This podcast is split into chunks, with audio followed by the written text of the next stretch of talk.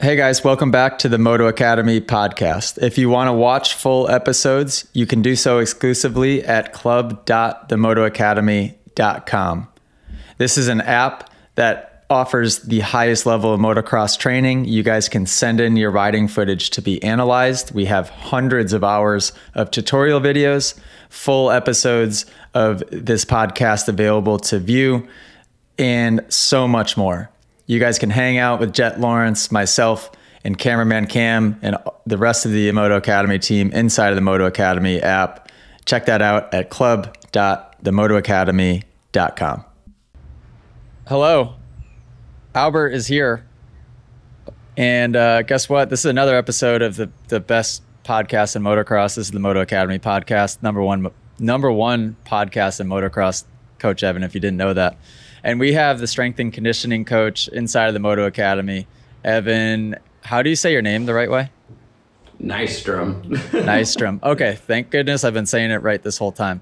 By the way, folks, if you're looking to start a podcast, just telling you right now, expect 70 to 75% of your time to be spent troubleshooting. Is that yeah. a fair assessment, Cam? I mean, it's just, it's the whole like distance thing and trying to get the best quality out of it, yeah, it's kind of a it's kind of a nightmare.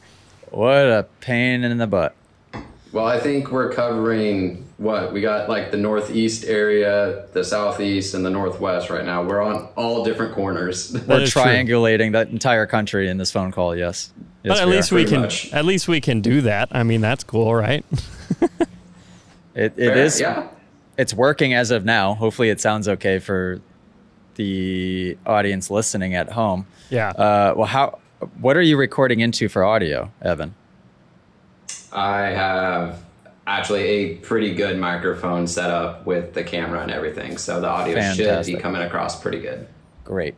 Yeah. Great.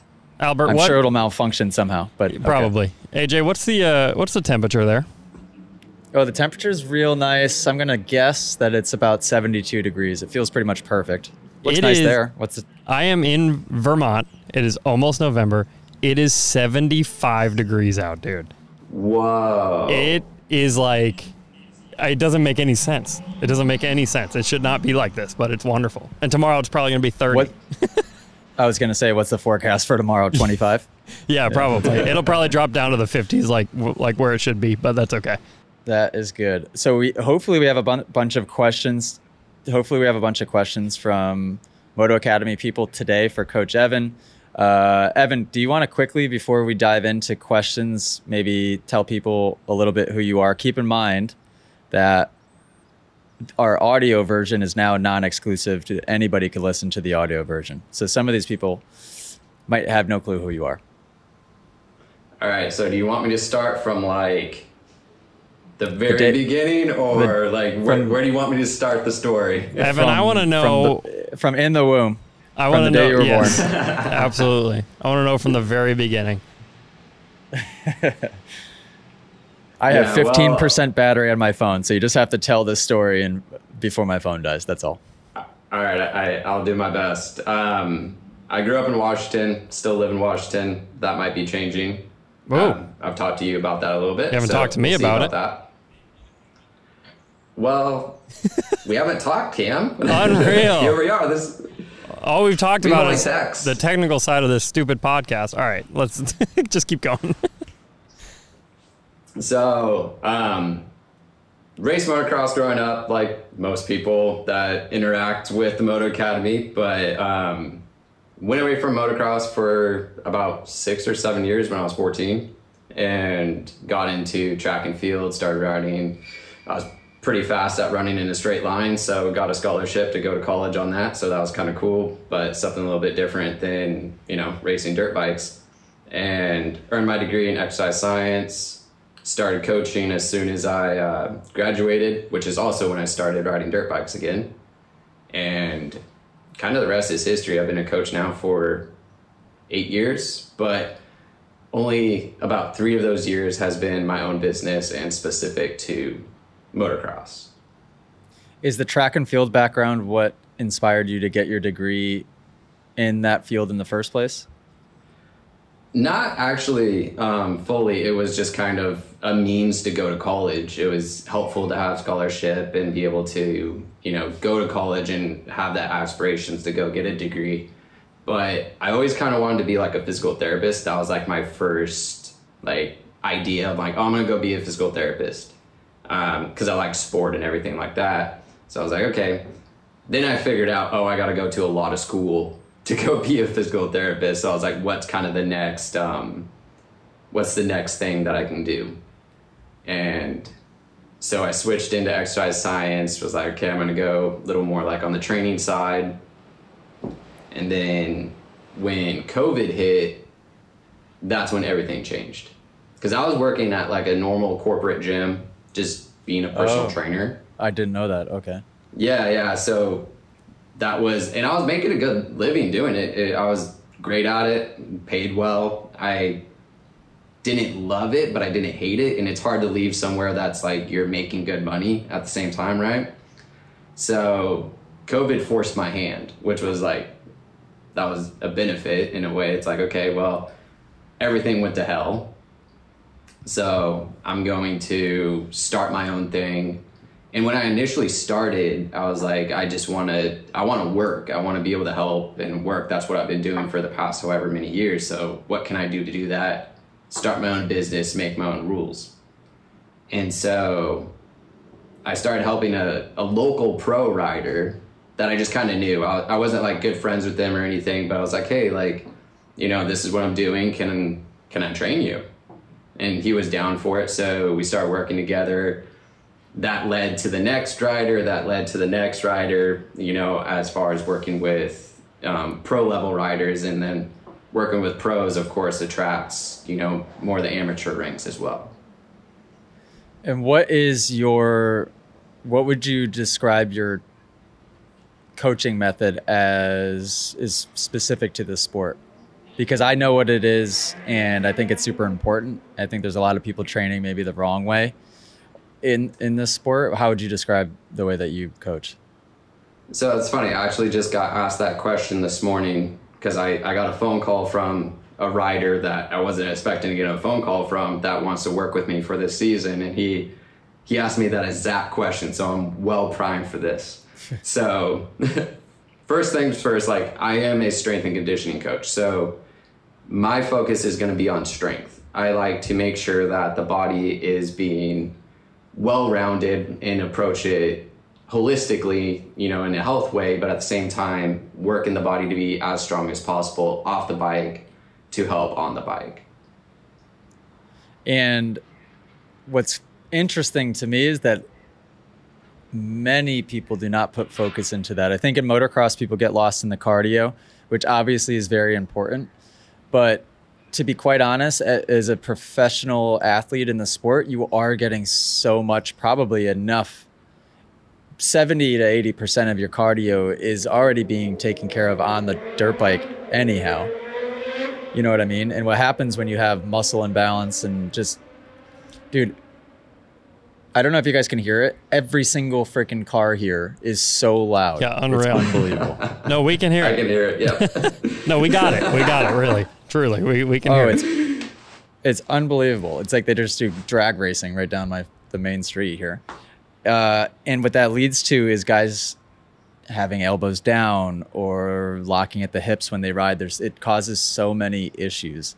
And I've since I've met you, kind of these last couple of years, I've put more thought than I would have typically into that type of thing. And we've had conversations about Jet and Hunter. We've had conversations about Sexton, and they're all doing the same thing. And it's what it's what you coach, especially Sexton. Yeah, it's you know I think when Aldon came into motocross and started training it, he comes from a cyclist background, so his expertise are on the cycling and that's a very aerobic you know method of training and that has its benefits and that's been the way for what i think he came over in like 2004 and kind of dominated up until about five years ago. Yeah. And then we started to kind of see a shift in riders challenging that program basically once dungey um, retired. And we have seen Cooper Webb find some success in his program, but we're seeing people like Tomac take over. We're seeing Sexton really come out of his shell, and we're seeing other methods of training work better and actually see these athletes be treated like athletes, not just like, oh, these guys are out on the bike, you know, cranking lap times as fast as they can, and then they go for a three hour cycle. It's like, no, they have training methods that are scientifically proven and real, and then they're backing it up with body care, they're backing up with nutrition, and then they're going out on the bike and working technique rather than being so hyper focused on like lap times. And there's very few people doing that. I spent one year that I can remember of my career that I did kind of the pedal, pedal, pedal, ride, ride, ride. And a little bit misguided in the sense that there wasn't anything else going on structurally or any type of stretching, any type of strength. And I developed chronic lower back pain. And I had just the tightest hips hip flexors, I, I was a mess. I was in pain constantly. Yeah. And I was young at the time. That was 2013. So I was I was only 20. And I feel way better now, even though I barely work out now, but at least when I do work out, I do it the right way. Mm-hmm. I feel way better now at 29 than I did at 20. I had chronic lower back pain at 20. Well, that's that's the thing with any repetitive motion, thousands on thousands of you know cycles, and that goes for runners too. You know, they get very stuck in doing the same movement over and over and over and over again, and what that causes is muscular imbalances. It, and you can address those, but if you're not, you're going to develop you know potential problems like a lower back or maybe a hip flexor problem or a hamstring imbalance, whatever it might be and people tend to think that for some reason those solutions and working out are like woo woo or weird and they, they don't it doesn't work. I think people's first instinct is unfortunately like just to take an, an advil or a pain med of some sort and just be like oh we'll just push through this this lower back pain. But what i've learned is it seems that most of these pains are can be fixed you know you give people yeah. the right set of workouts and the right set of stretches and next thing you know your entire body just seems to function better. Everything works together a little bit better. Far less pain. I'm a i'm Absolutely. a I, i'm a believer in it. Let, let's do this cam. Can we how many questions do we have? Can we hop right into the questions maybe? And we'll just let the questions guide yeah we can. um, there's a few for evan but there's also just like the normal dirt bike ones. Um, but also, Evan, I want to talk about like how okay how you met AJ. Like how what what are you even doing here? You know what I'm saying? Yeah. yeah, that's actually that's a good question. So when I started my own business and started training, I just started reaching out to everyone and anyone that I possibly could to try and get into the industry further. And it's funny because like Dave Drakes actually talks about this in like his master class in the app where you know he's trying to help people get into the industry and stuff. And he talks about doing this and just trying to network. And so I was just trying to network. Um, not really knowing what the heck I was doing. I was just trying to reach out to people. And I actually sent AJ an email, like it was like March of 2021, so almost two years ago. Crickets, didn't hear anything, which is what Whoops. I got from a lot of people, which, like, you know, he probably gets tons of emails. But when he started the Moto Academy, I did something sneaky. I joined the Moto Academy because AJ said, I'm going to follow everybody that joins the Moto Academy. And so I joined the Moto Academy and he started following me. And I shot him a message, which he didn't get, like, because he gets a lot of messages. But I started posting, like, um, ride technique from a muscular place with a couple of my riders. And that popped up on his feed. He went to message me. I'd already messaged him. Bada bing, bada boom. That's actually hilarious. Yeah, what these were, what they were, Cam, is it was videos of a rider and he was doing breakdowns almost similar to mine, but talking the entire time about what weaknesses or strengths they have that are making them making what they're doing in that video possible or the things that they they were working on and tried to fix and he would point it out kind of in real time as the video was playing. Wow. So I saw one of the I saw one of the videos and I'm like, "Oh, that's cool. It's good because it's basically what I'm doing but in strength and conditioning." You know what's world. crazy is I'm in this moment right now remembering those videos and for the first time realizing that that was you. like I think hey. Yeah, genius. I think because that was happening when we were doing Supercross, I remember. And those videos started to pop up. And then I think you and I messaged back a little bit too. Um which is kind of funny. You need to bring those back. Uh, you should bring those back and you should do them with me and maybe you even if we can get you know people inside moto academy sending you riding footage that maybe you could voice over and use that as content as well. I don't know how those performed on instagram but at least for me I, those were my favorite what some of my favorite videos from you. Yeah because it just it, a, you could see did they do well? But it's kind of i kind of like moved away from them a little bit mostly because like I only want to analyze people that are like being asked to be analyzed. Otherwise, I'm just getting giving like unsolicited advice, mm-hmm. and that's just like a, a, personal thing. Like I don't want to like do that in a public way. But if we can get like members actually getting videos to me and I can do breakdowns, then it's like they're asking for it. I feel good about that. Yeah.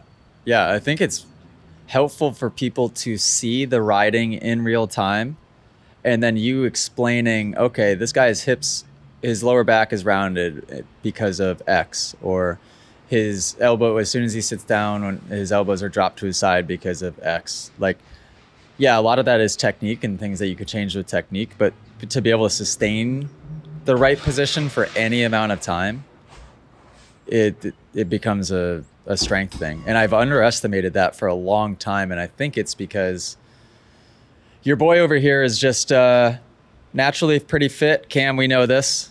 Um, what video was it? Did the video come out yet when you're like, well, you know, I am a physical specimen?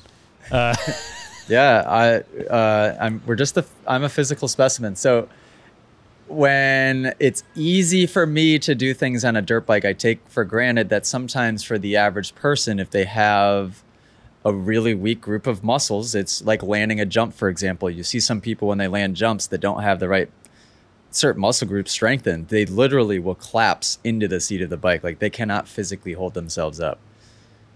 And that's just one minor example. Yeah, definitely. And you know, there's gonna be people that are like yourself that are a little bit ahead of the game. And I, I would definitely say that's like a lot of the, the pro riders that I work with. Like they naturally, a lot of that stuff came to them and they're able to do things that quote, quote, like normal people are incapable of doing. And the more professional athletes I work with, the more I see that across the board, like in all sports you just gotta like realize that there's always levels of coordination, level of natural strength, level of biomechanics. That's gonna be so different person to person. And some people just they just got it, right? And then they work upon it and if you got it and you work hard, man, that ceiling goes high. Yeah, and even no matter where you are on that tier, that ladder of these levels, it's still incredibly important to have the guidance or else you're still then end up working muscle groups that you probably don't need to be working anymore. And that was my problem right? I was mm-hmm. just pedal pedal pedal thinking that i would just become this animal. And all it did was just make it so that i was in pain all the time. You know? Which then like i mean cycling definitely gives you a lot of like a workout. You're like oh yeah you know i definitely did something. But any good program should leave you feeling like you did something, but it shouldn't leave you hurting. Like that that's a, a red flag. Like I hurt, oh well, something's wrong, right? Your body's telling you something's not right.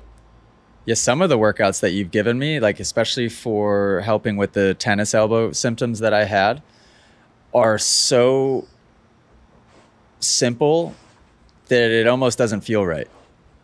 Right. So in the strength and conditioning world, we call those exercises that are like the Instagram exercises that you'd post that look so cool. We just call that sexy. Like it's just sexy. It looks good, it sells. But in actuality, that's like 1% of the training is like these sexy modalities. It's actually the basic stuff that still works the best and has proven itself to work the best over and over again in all sports. It's just no one talks about it and no one posts on social media about it because here I am doing a squat again. Here I am doing a push up again. Like very simple exercises, yet still very, very effective exercises. Right. Uh, Cam, did you have any specific questions before yeah. we dive into the? So oh, I also oh, you do yourself. I, I meant to uh, I meant to mention this Look at, at the this guy beginning of the podcast today, but this is the first instance proving that Evan and I are not the same person. Um, Oh, right, right. because we get lots of important. comments of people thinking that we are the same person and we are not. Um, definitely great compliment for me. Definitely not a great compliment for Evan. But one of the things that keeps us not being the same person is that I am probably the least fit person that I know. Um, But you know, like I, I did the gym thing for a while. Like I went to Planet Fitness every day for like a year. Um, didn't make any didn't make any ground because I didn't know what I was doing. I was just kind of like playing around like I was in a jungle gym.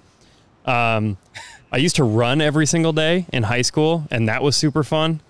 Um, also, I live in Vermont, so there's just epic trails. Like you can run a different place every single time. It's beautiful. So that was I really enjoyed it, but then I got shin splints and stopped. Um, and then um, also when I was in high school, I was I did like CrossFit for a while, and CrossFit was like probably when I was most fit, you know, but never had the eating component. So I guess like here here's the situation I'm in now. I hang out with all these pro athletes all the time, and then I come home just feeling like a piece of crap.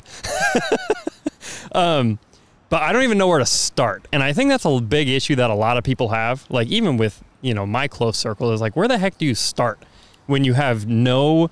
I mean, I I have bike fitness, and that's about it. You know what I'm saying? Yeah.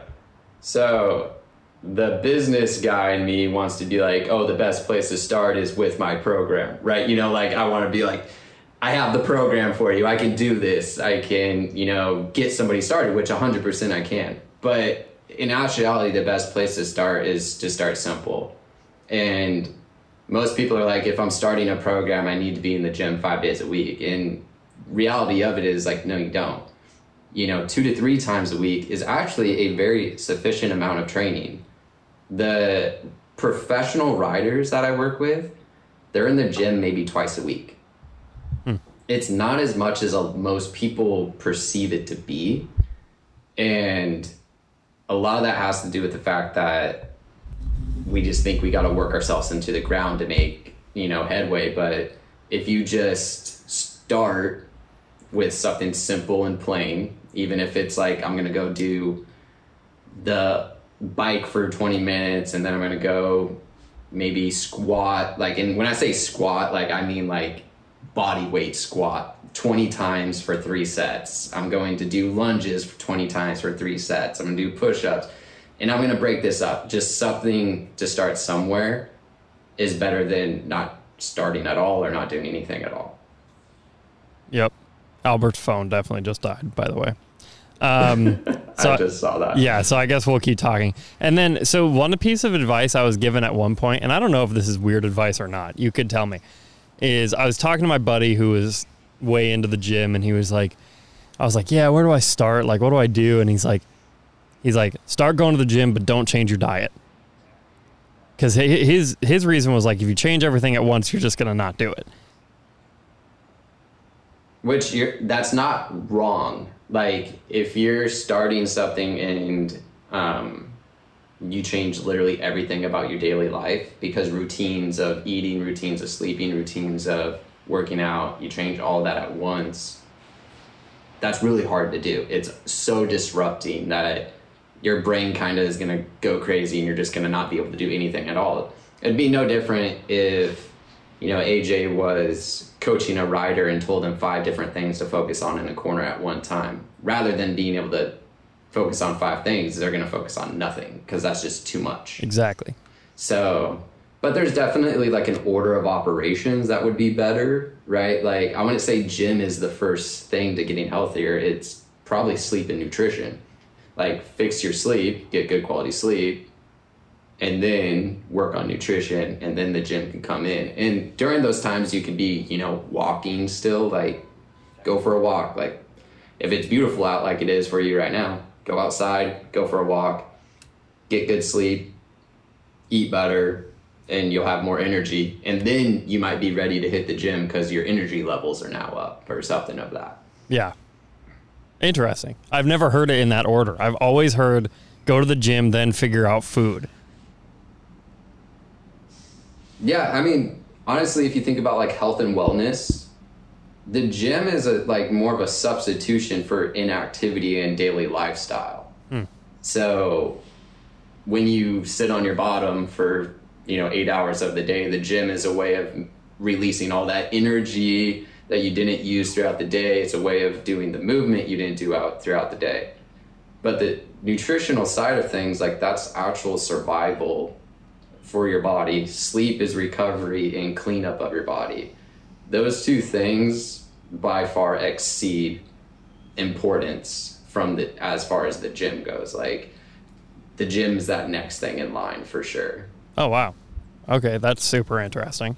What would a Moto Moto Academy podcast be without a mid podcast technical difficulty? Yeah. Um, I don't even it was good. Yeah, it was good. So okay, let's. I want to talk, Evan, because AJ, we started to talk about this while you were, you know, getting your life together. Um, okay. let's talk about sleep because this is something that AJ and I talk about all the time, and Evan uh, very kindly said you're crazy to me the other night, um, for lack of a better word because I was texting him at probably why? 10 o'clock his time. He's like, What are you doing? I'm like, Oh, I'm working. you know, it's like 3 a.m. or whatever. Um, uh. Okay, so here's the deal AJ always loves to talk about how he gets like 10 hours of sleep a night. I personally don't see how that's even humanly possible because I just have too. M- I I could sleep for 13 hours a night if I had the time, but I yeah, anyway, Evan and I were talking about sleep a little bit, and you gave me a fact that I just find really interesting. Do you remember what that was? The after being up order for of health, essentially, or no, no, no, no. Sorry, the um the fact that I texted you. Yeah, yes, yeah. Remember the remember after being awake for 17 hours or whatever. It's equivalent to your blood alcohol being the same as 0.05. That's crazy to yeah. me. But makes yeah, sense. I knew that fact somehow. And that also scares me because I've definitely driven in a car for more than 17 hours in a day. yeah, so that's that's the big thing is actually a, a lot of fatalities like car crashes actually most of them come from um, people's lack of sleep. So you think about like morning accidents, like, you know, fender benders or even evening accidents, whatever it is in traffic. Most of the time it's because people are not awake enough to react, know what the hell is going on, and next thing they know they're in the back of somebody else's car, right? Yeah, so, wild. Wild. Yeah, it's crazy. And now one of the things that we've been asked a bunch when you haven't been on the podcast, which you really need you needed to be there for this, is like what to do in preparation for race day, right? So now we know sleep is one of them, right? Mm-hmm. like yes, absolutely. So what do you eat? What do you eat the day before? What do you eat the day of? What do you do? When was the last time you were training? Like So there's going to be a multitude of different ways to do this because everyone's going to have a little bit different you know things that help them and whatnot. So like food, you can't be. I can't like be ultra specific and be like eat this because everyone is going to eat something different that makes them feel a certain way and also there's rituals in place right like I only eat salmon the night before racing. I only eat pasta the night before racing. Everybody has their their thing. Um, however, everyone eating pasta the night before racing, thinking they're carb loading, is kind of silly. How to carb load actually takes like five to seven days. What? It's not something that happens overnight. Yes, you are ingesting more carbohydrate, but the point of ingesting more carbohydrate to quote quote carb load is to get a higher level of stored glycogen, which is stored sugar essentially in your liver and your muscles. And that takes more than just one single day of consumption. If anything, consuming higher carbs the night before a race is going to spike your blood sugar levels, which is going to cause an insulin release, which is going to drain your energy down. So you got to be careful with the amount of carbohydrates sometimes the night before or even the day of a race because you have a lot of stored energy already in your body and if your stores are already high and you're trying to ingest more it's going to go in your bloodstream and if your blood has too much sugar in it it'll become syrupy you'll die that's not good so the body has mechanisms to balance that out so we don't die there's so many fallacies that like i was taught from my dad that they're all wrong. They're all wrong. Every single one Here, of them is wrong. Here's the thing: is once upon a time they were right, as a lot of science was. Science is evolving and changing all the time, and maybe 20 years from now, what I'm saying might be wrong because we know better and we know more. But it's just what we thought we knew was right. It was a little bit off, and we know better about the body and how it, it functions. So now we know that there's some better ways. The hard part is, and this actually goes all the way to like deep medical practices, it takes up to 17 years for new information to get cycled through undergraduate and graduate degrees because it takes that long for like new books to be published. So information can be very old like even the info I learned in college and the books I used were old books. Therefore, the information I was being told, even though I was in college in 2013, was from 2000. Hmm. Because sounds like my argument with feet on the pegs. That's what I tell people too. It just takes a while. It all just takes a while. And Allie's trying to show. What are you showing me? Yeah, that looks that looks nice. Hi, Allie. Okay. Trying on dresses. Unreal. You kidding me?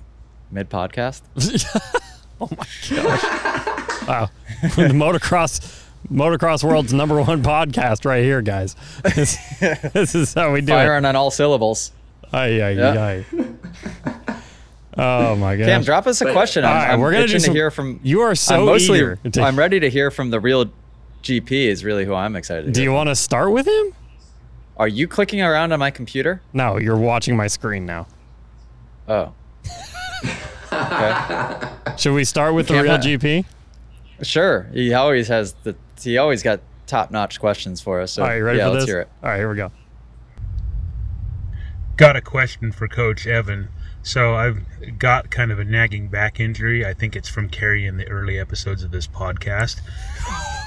but uh, I feel like I can't tilt my pelvis quite enough to totally unlock my hips. Are there any exercises I can do to uh, gain more flexibility in my lower back and, and, be able to unlock my hips better in the attack position? Thanks. Dude, I was sitting wow. in my office alone and listened to that question and laughed out loud, bro didn't even crack a smile or anything. That's hilarious. So nonchalant. No, he was he, he was serious. Yeah, he, he is serious. He did. He is carrying. He's carrying the entire Moto Academy subscription base as far as questions go. He's just on it. He probably another great question. Yeah. That's that's same pro. That sounds like the same problem I had. Yeah. Well, so he's the back. His back problem could be coming from a multitude of different things like posture throughout the day, you know, how he's sitting on his hips, if he's um, what I call tucking his tail underneath when he sits down. Um, and so that would put a lot of tension on the lower back. which then would also make it hard for him to what would be anteriorly tilting his pelvis to ride into the attack position. So his hips are basically tucked underneath like a dog that's scared tail between his legs. And he's trying to stick his hips more up towards the ceiling or the sky to get into that attack position, but it's not wanting to go. So what could be helpful is yoga movements like uh, cat cow, down dog, child pose. Um, I know AJ, you've done like some yoga stuff to kind of help with your back, and it really kind of seemed to do just that and help it. A lot of yoga movements are based around just activating and moving um, through ranges of motion that you don't typically do. So those are the three that definitely like come to mind right off the bat. And those are simple. Those are easy movements. Doesn't require any equipment. It just you just have to do them. Now, what about strengthening maybe hamstrings or glutes or lower abs or anything like that? Are there any specific muscle groups that he'd want to try to maybe hit as well? So to help pull him back into a better posture? For the sake of operating with his hips and everything like that, like unlocking mobility is priority number one.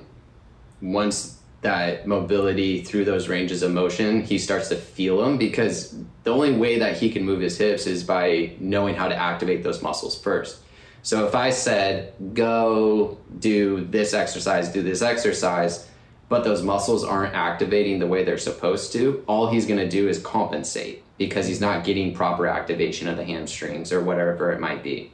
So, first things first is he needs to learn how to feel those muscles through simple movement then we can get into like the idea of like a strengthening of the hamstrings through maybe like a um, RDL or a like a, a, good morning or something like that that would strengthen them from the upper part rather than from the knee at the lower part.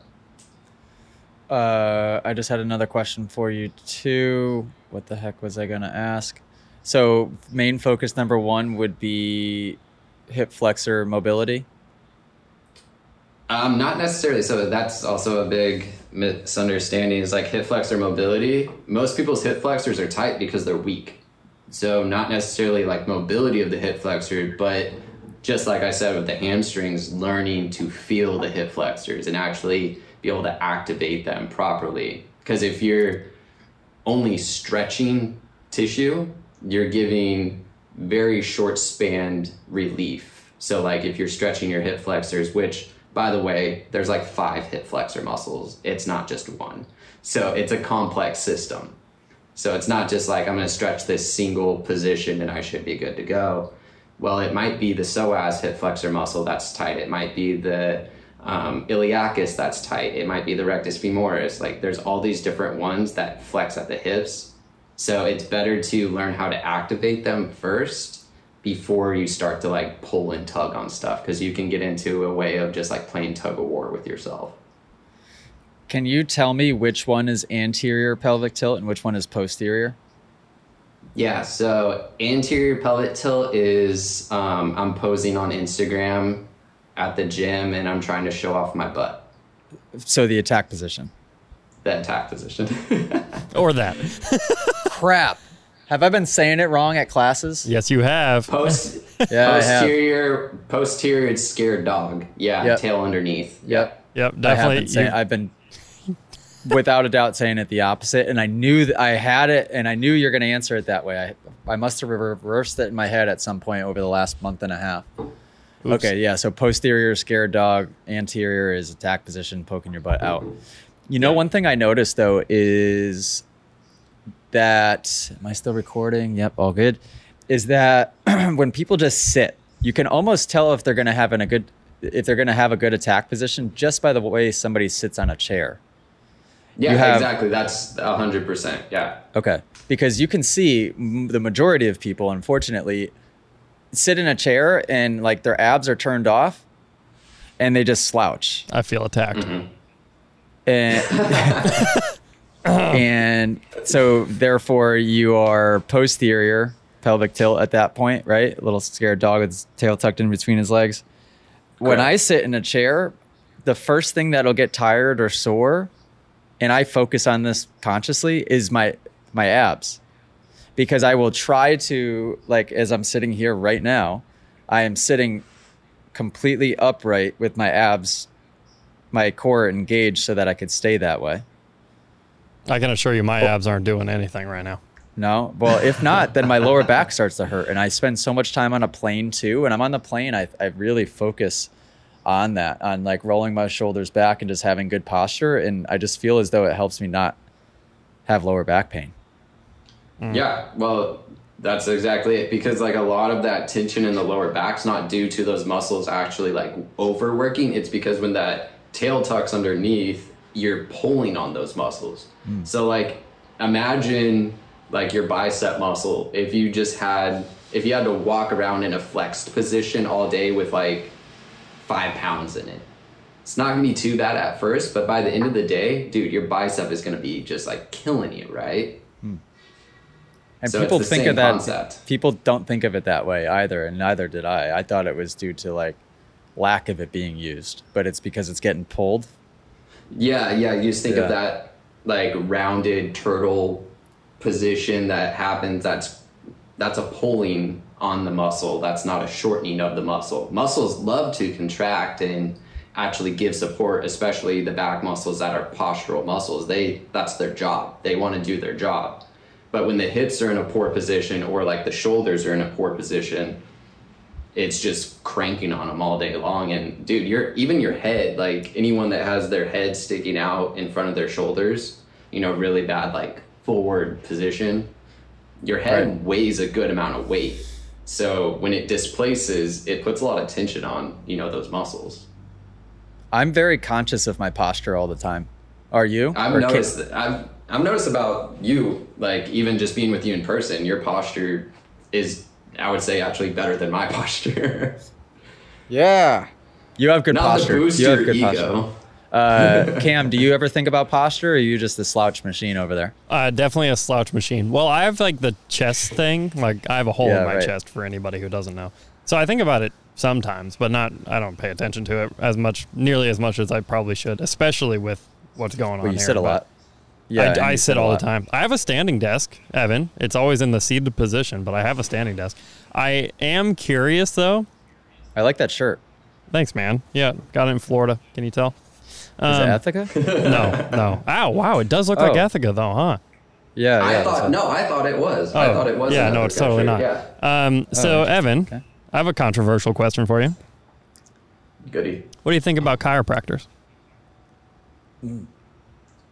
I think they're like every job that's out there. There's good ones and there's bad ones. Okay, so you don't like. I know some people land on the side of like, oh, chiropractors are a hoax. You know what I mean? Is it too much of just a short term correction, or is it, it can it be beneficial? It can be beneficial, especially if they're like giving prescription of movement to do from that adjustment. So, like, mm, say That's the hips yeah. are out of whack, and so they go in and they click clack and get you in a good position. But here's the thing that most people don't think about bones don't move themselves, muscles move bones. So minus if somebody crashes and you know has an injury and that impact can move stuff around. But most of the time people are going to the chiropractor because they just feel out of whack. That's due to muscular imbalances. Because if you have a bone with a muscle on one side that's really tight and really strong, and then a muscle on the other side that's weak, that's a tug of war, right? It's going to get pulled into whichever side is stronger. That's going to put it out of whack. So a chiropractor can go in, reset a joint, but there needs to be a prescription on the end of it that is okay, the muscle on the other side now needs to be strengthened to try and hold that in the right place. Cam, you're just going and getting adjusted and calling it a day, or what oh, yeah. Yeah. Oh yeah, just nice. Feels yeah. good, huh? Oh, it feels great. feels great. I have a great but, relationship so with my in guy. that situation, He's given me then, so he hasn't it, given me strengthening things, but I have like stretches that I do for my lower back. And do you which do is something. Yeah. Yeah. Yeah, I found that in the middle of my chronic lower back pain situation, somebody told me to go to a chiropractor when I was staying at Club MX at that time. And this chiropractor adjusted me. I went once or twice. He gave me, uh, or I bought a freaking TENS unit thing mm-hmm. and the whole deal. And that was it. And it was like looking back on that situation, that was such a disservice. The fact that you're adjusting this 20 year old kid that doesn't know anything about anything and giving him a TENS unit that's like, let's face it, like doing nothing and didn't even su- suggest at all that I should be strengthening this or stretching this or explain why I had the pain in the first place. Like very clearly, it was a situation where you just wanted me to keep going back, which is sad. Right. I mean, it's it's a business, and you know, w- do you want to heal everyone and not make as much money because no one comes back because you fixed them, or do you want to keep people in the dark and just have them have chronic issues? Yeah. I mean, which one makes more money, right? right. Well, being a in the long run, I it's not screwing people. Yeah. I hate it. yeah, I mean, which I, I, I agree so with loud. That this is so. unbelievable. What is there? Two helicopters? Yep, helicopter landing on my roof now. Great. yeah, I can tell you're loving Tampa, huh? Yeah, just everybody and their brother has a Lamborghini, so which I thought was cool when I first moved here, but then within like a week, it was it's uh, very annoying. It just sounds like there's a Formula One race at all times, mm. and it just echoes off of the buildings. Really yeah. bad. Hey, hey, Austin's sounding pretty good, huh? Yeah, the yeah, yeah. Oh, is that where we're going? Yeah, yeah. I I do want to buy it. I, I want to buy property in Texas. I think it'll happen soon in Texas. But there's a couple other ones that have to happen first. Mm. Yeah. Well, mm. next question. Hit me with it. All right, we here we go. I listened to this question and I didn't know the dude was speaking English. All right, here we go. Hey guys, so I got a question for Evan about inflammation and anti-inflammation and stuff stuff like turmeric. So I've heard in bodybuilding how you do, you don't want to really take anti-inflammatories because you want that inflammation to rebuild your muscle and make it bigger. But how does strength training, what we do, compare with that to that? Does taking an anti-inflammatory hinder gonna hinder my strength gains the same way it supposedly hinders your size gains? Educate me. I want to know how this is working at a cellular level size versus strength? Thanks. It sounded like it was a good question. Yeah, there were a couple of things I understood in there. You know, it's a couple basic so, words. He actually he messaged me in the app and he asked me that question. I said, "You know what? This is such a good question. I want you to send it to Cam and I want to answer this on the podcast." Oh, good. So, okay, hit us with it because I don't know. I don't know the first thing about this. I'm curious. so, inflammation, first off, is a response in the body to a trauma. It helps us heal. So, inflammation to say you sprain your ankle and it swells up like a golf ball. That inflammation is going there to actually provide um, a signal to the body to give nutrients and also to make sure you can't move it because it needs to heal. So that type of inflammation in that instance is like, okay, maybe an ibuprofen a couple days later when the pain doesn't go away might be something of help, but that inflammation is there to help heal it. So what he's asking is from a training level, when we do a strength workout, we're breaking down muscle tissue, which means inflammation is a response to that and that brings in certain nutrients like growth hormone, testosterone, all these different ones that are going to help it build their anabolic hormones that will help it rebuild. So he's asking if you take something like turmeric, which has been showing in studies to be an anti-inflammatory substance, and anyone that doesn't know what that is, is it's a root. So turmeric is a root. And so they pulverize it into a powder. You can take it, and it has anti inflammatory properties to it. Bodybuilders obviously want to get as big as possible because that's their their sport is to be big and go up on stage and show off their big muscles. So they want to do everything possible to reduce um, lack of inflammation essentially because they want their muscles to be big. For our sport, we're not trying to be big. So that's that's one thing. We don't want to be a bodybuilder on a bike. Some people might be, but not necessarily like a perk of, you know, our sport is having major huge muscles. We want good muscles, but not huge ones. So in this case, taking something like a turmeric, there's no problem with it because we're not trying to build up that muscle mass, but we can still get stronger through better nervous system activation through training, which is like something we would see out of like a Chase Sexton. Chase Sexton is stupid strong, like deadlifting 400 pounds strong. And so, hmm. but he's not huge, right? Like, it's not like Chase Sexton's this big burly dude lifting a lot of weight what it means is his muscles have this ability to activate to their full capacity because he's trained the proper way to be able to do that. And lack of inflammation or anti inflammation doesn't make a difference when it comes to that type of training. How much do you think Chase Sexton weighs? You know what? I've never seen Chase in person, to be quite honest with you. How tall is he? Six six foot? Yeah, maybe. He's taller. He's, I was at his home track teaching a class this yesterday at Sunset Ridge in Illinois, and they were all saying that he is he's big, like bigger than what you would expect, like 170, 175. That's pretty heavy, but also Jett Hunt, Jett and Hunter are heavy too. Like I was at dinner with Hunter the other night, and he was talking about Jett's build, and he said that Jett is just really wide. And he, mm-hmm. he goes, Yeah, Jett's 170 pounds, like very, very, very strong. FYI for the audience, we just had our second technical difficulty. The sun is moving in quick. My first, my phone overheated. Now my computer overheated.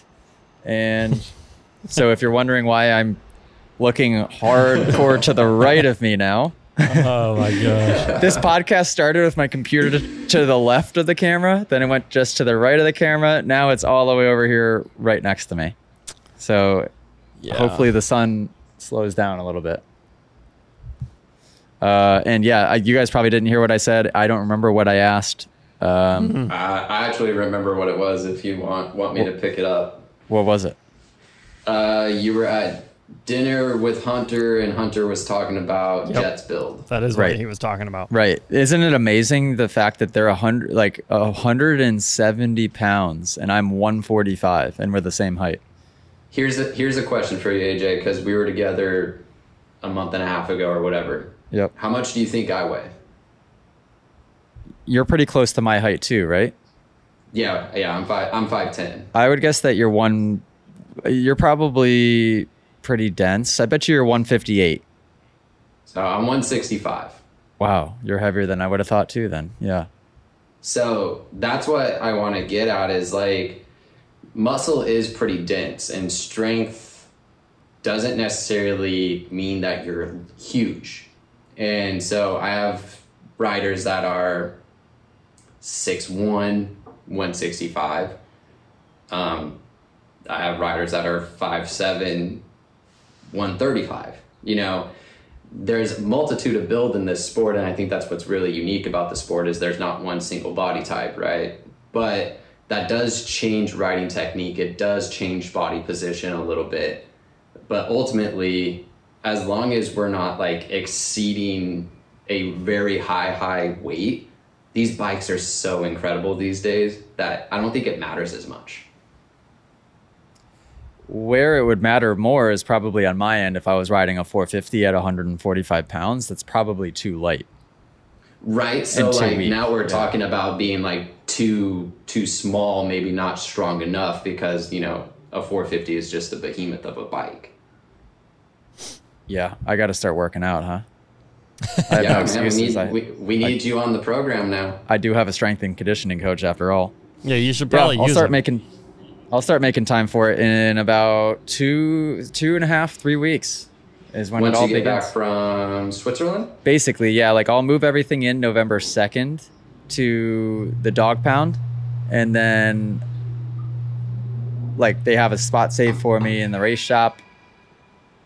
and everything's ready to go for that. I don't know if I'll be able to ride that day, but then, uh, yeah, then I then we go to Europe, do our thing there, and then when we come back, I'll be full bore. Like there's nothing else on my calendar except for this. Did uh, did we tell you that Travis Pastrana invited me to that Terra Inferno hard enduro in in the Dominican? No, he didn't. No. Yeah, I Sipes sent me the official invite letter two days ago or three days ago. Unreal. A, a train. Didn't even know we had trains around here. And yeah, so now I have to potentially go to the Dominican and race a hard enduro event, and that's the end of November. So wish oh, well, me luck. I'll tell you this right now: if you wanted to train for that, you would need to have start tomorrow. yeah, yeah, we're not training for that. It looks like we're gonna go in cold turkey, um, and figure it out. Well, Albert's gonna go gonna go east, right? That's the that's the plan right now. Well, yeah, but the jet is doing west, is what I've heard. So, so do you want to do west with Jett? Well, technically, I did want to be in the same coast as him, but I don't know. I mean, I Cam, what are your thoughts on that? Um, well, it's gonna be a lot more expensive to do West Coast. just saying. I would I would be down with West Coast just for the one fact that it'll be warmer. But eh, it, well, it's I'll just be at, I'll be at four of the West Coast rounds this year, so if that if that makes any difference for y'all.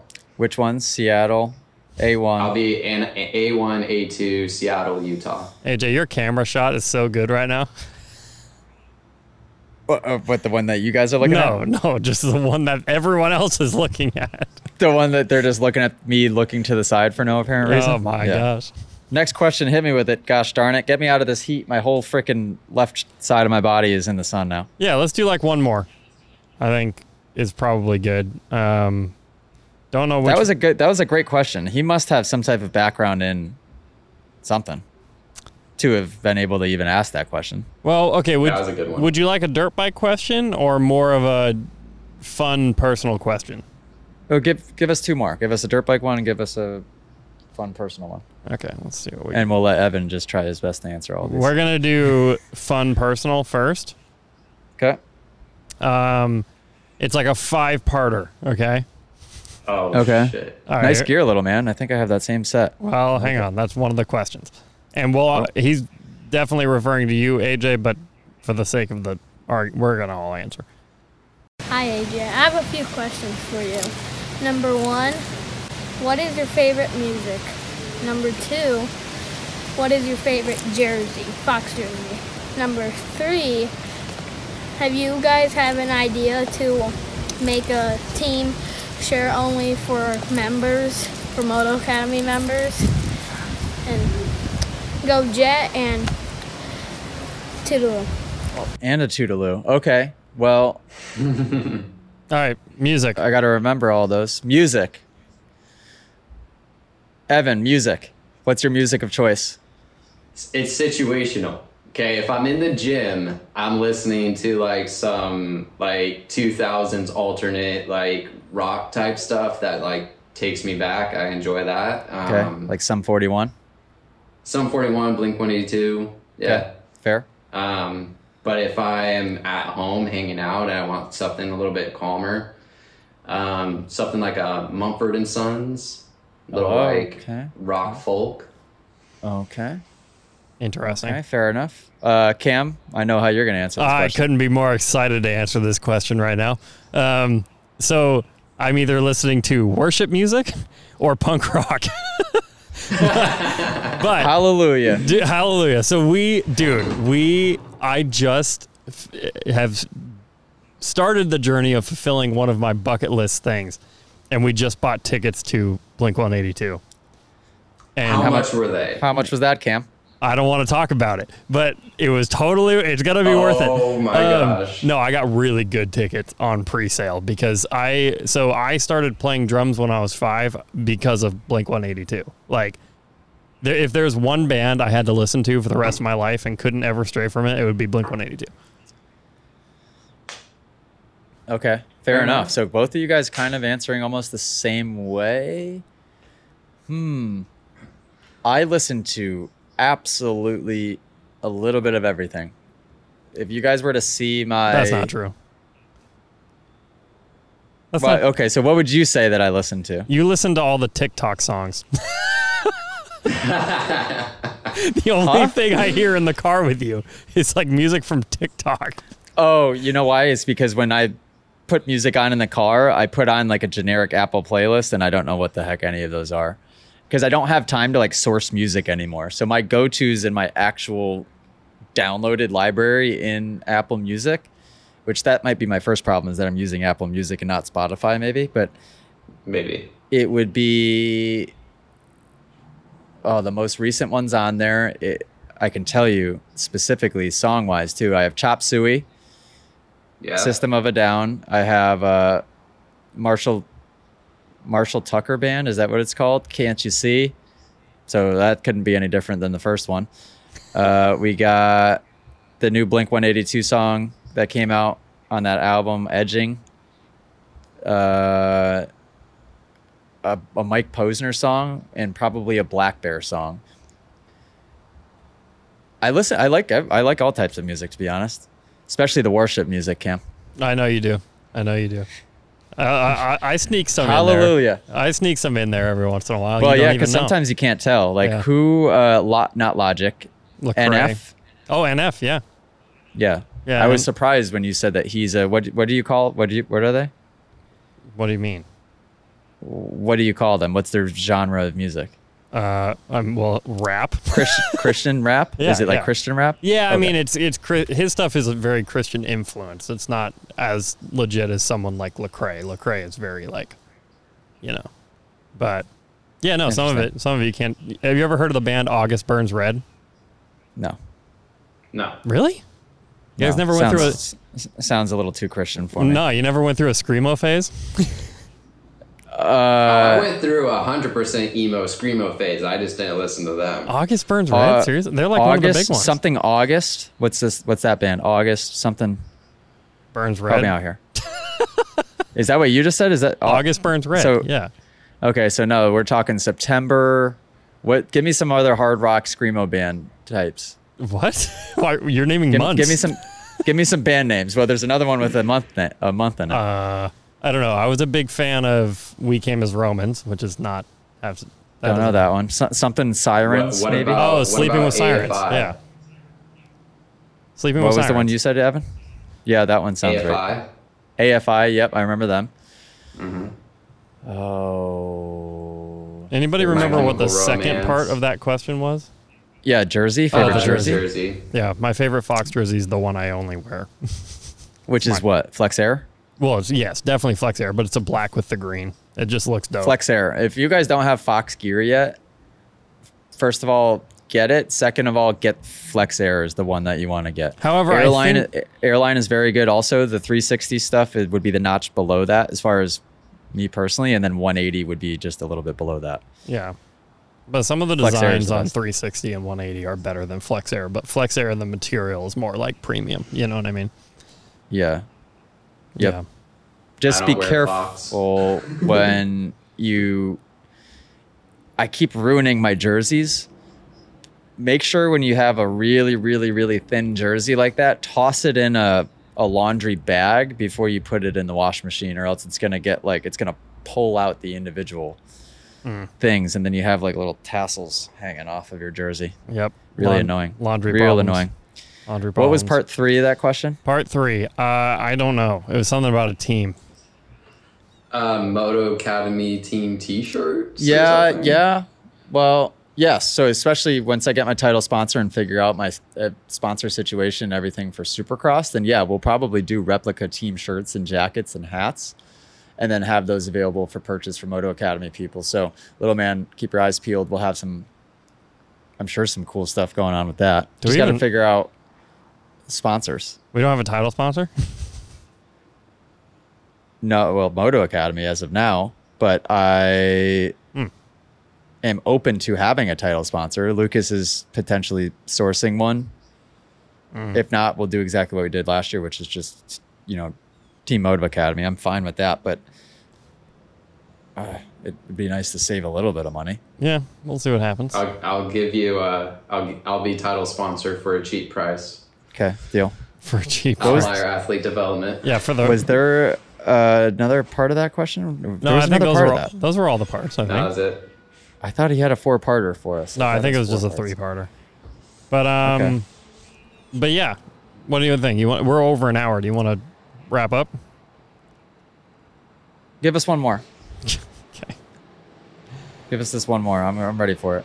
Just as just in time for this McLaren to drive by. So my question is, I got in a pretty bad accident back in 04ish, and ever since then, um, I can't seem to get over the fear of any big jumps or anything like that. Uh, coming up to the jump face, I always second guess myself. Never had any problems before with any of that kind of stuff. Um, rode for you know years and years and years before that, and now I've just been having the problem ever since then. Like I said, even on a quad, on a bike, no matter what it is, I just can't get over that fear coming up to the jump to even commit. Is there anything I can do, or what is a good way to get this out of my head? Thanks. Good question. Cam or Evan, do you guys have any advice? I can only speak from personal experience of like how I get out of my own head okay. over anything else. Um, I always go and watch other riders and how they're hitting it. You know, listen yeah. to their bikes. You know what maybe if they're hitting it like what gear they might be hitting it in, where they're coming out of a corner to hit it, what part of the jump they're hitting it, just to give a little extra confidence that like that might be the smooth line, that might be the safer place to go um, if I'm gonna jump it. Go look at the landing, see what the landing's like to be able to, you know, if I come up short, what's the scenario? If I go long, what's the scenario? And it gives you a better peace of mind, in my opinion. Excellent advice. I actually like that a lot. Yeah, in Supercross, I'll do that. Make sure that you're picking a person, first of all, that you can trust that's clearing it properly to be able to listen to and use them as a reference point. It's also helpful to make sure that those guys that you're watching are on the same size bike as you. If you're if you're on a 125 two stroke and you're listening to a 450, it's not going to do you much good. But if you're on a, and matter of fact, Ryan Sipes gave me that advice when I asked if I could do Red Bull Imagination on a 125. He goes, Well, I jumped everything there based on listening to Bereman and everybody else's bike because we were all on 450s. So it'd be very difficult to do that from a 125 to a 450, 250 to a 450. You, you name it. Any bike difference, that makes it a little bit tricky. But it is good to get a reference point. I would say that it just sounds like you're lacking confidence, obviously. So you just need to know how to uh, practice the right way so that you can progress safely and build confidence organically. And it just takes a little bit of time. So progress on the right jumps that are super forgiving so that you don't get hurt in the process. But kind of what building off of what Evan just said, there has to be a very, very specific game plan. The more of a game plan that you have, the more confident you'll feel because you're prepared assess the takeoff. Okay, where am I going to hit it on this takeoff? What line should I avoid on the takeoff and why? Be able to read the jump face, know what the jump face looks like. Obviously, we need to know what gear we're in. So, really assess okay, this thing is third gear, mid throttle. I come out of this corner in second, I shift to third, I stand right here. I'm going to approach with this much speed. Really have a good game plan as far as how you're going to attack it, just gear selection wise. Landing, same thing read the landing and assess the landing. So be able to make the decision upon jumping at the first try okay is this a jump that i want to go maybe a little bit long on? If it's a gap double jump or something like that that you don't want to case or is this a tabletop or a step up with a plateau landing something that it's more safe for me to go short on? Because let's face it if you're sending in this video asking for advice on this topic you don't have the confidence and the memory bank stored yet to be able to look at a jump, say, okay, that jump's 65 feet. I know exactly how fast to go, and we're going to get this thing first try, which some people can do. It just takes a lot of time. So you have to be able to make that game plan. Okay, do I go short? Do I go long? Um, and know how to go long on a jump and know how to go short on a jump. You go long, you're landing back tire first just a tiny bit, hard on the throttle, head forward. If you're casing, you're landing typically front tire first just a little bit, really keeping strong legs, making sure your knees stay back, landing on the throttle. You always want to land on the throttle. Um, but yeah, you have to you have to just progress in a smart way because so many people, even the class I did yesterday at Sunset Ridge in Illinois, there's a lot of big jumps. And you see people do like the smallest jump on the track and then they get a false sense of confidence. And the next thing you know, they're, they're going for the 100 foot step up. And it's like, whoa, whoa, whoa. There was eight different jumps in the track that you should have done before you got to that big one. Just take your time with it. Don't let other people around you pressure you. Don't feel the pressure just watching your peers and the people that you're around jumping something like really go at your own pace and and take your time that's what i would say clip that cam just solving people's problems left and right here at the moto academy mm-hmm. yep just nice and short clip my was it my left i am sweating so bad the sun couldn't be any more on the side of my face right now evan hopefully it looks okay where can people find you so next week this is coming out, right? Yes, next Wednesday. Okay. So everyone can find me on Instagram at Outlier Athlete because I am full rebranded. So I, like I, am now athlete or Outlier Athlete Development, which is also my website. So you can find me through that. I have a brand new program coming out, super hyped on it. It's more for like the general motocross rider. So that will be launched by the time this is out. So you can find that through my Instagram or on the website. And we will certainly have Evan on these podcasts more frequently if we can figure out our troubleshooting issues over here. Uh, all, Evan is also inside of the Moto Academy app, so make sure you guys, if you're not already, check out the app, check out his strength and conditioning masterclass that's inside of there. And Evan, by the way, I I don't know if I responded to your text. I figured out a slightly new game plan as of this afternoon. So, and Cam doesn't Cam Cam doesn't know this either. We have a studio available to us in Salt Lake City on any weekend period. So Saturday, Sunday, it's open to us for free. It's a really, really high level studio. It has a video screen if we need it. It has you name it, it's got it. I'm thinking what we do is we plan a weekend, maybe in December, where Cam, me, you, maybe Ryan flies there, uh, get Evan there. This is a long shot, but it'd be cool to have Jett there and film as many master classes as we can in that Saturday, Sunday because it would just be in studio stuff. So we could make sure that we shoot anything else that we would need to shoot riding wise could be done in Florida but this studio we could like really level up on the masterclass stuff. And Evan, I think that that would make. I got approval in the kitchen. We could do a date for that, no problem. So that's a good backup plan. I was finally able to get in t- touch with the chef, so we can do that. But it might be potentially a better option for us to hit up the studio and just kind of knock out all of ours all at once. Yeah, I mean, just you wouldn't have a kitchen. Do you need a kitchen or like because we would have a really really good looking setup, it just wouldn't be a kitchen. And that's fine. Like okay. honestly, the kitchen was just like okay, that aesthetic would be yeah aesthetic, hundred yeah. percent. So yeah, that would be totally fine.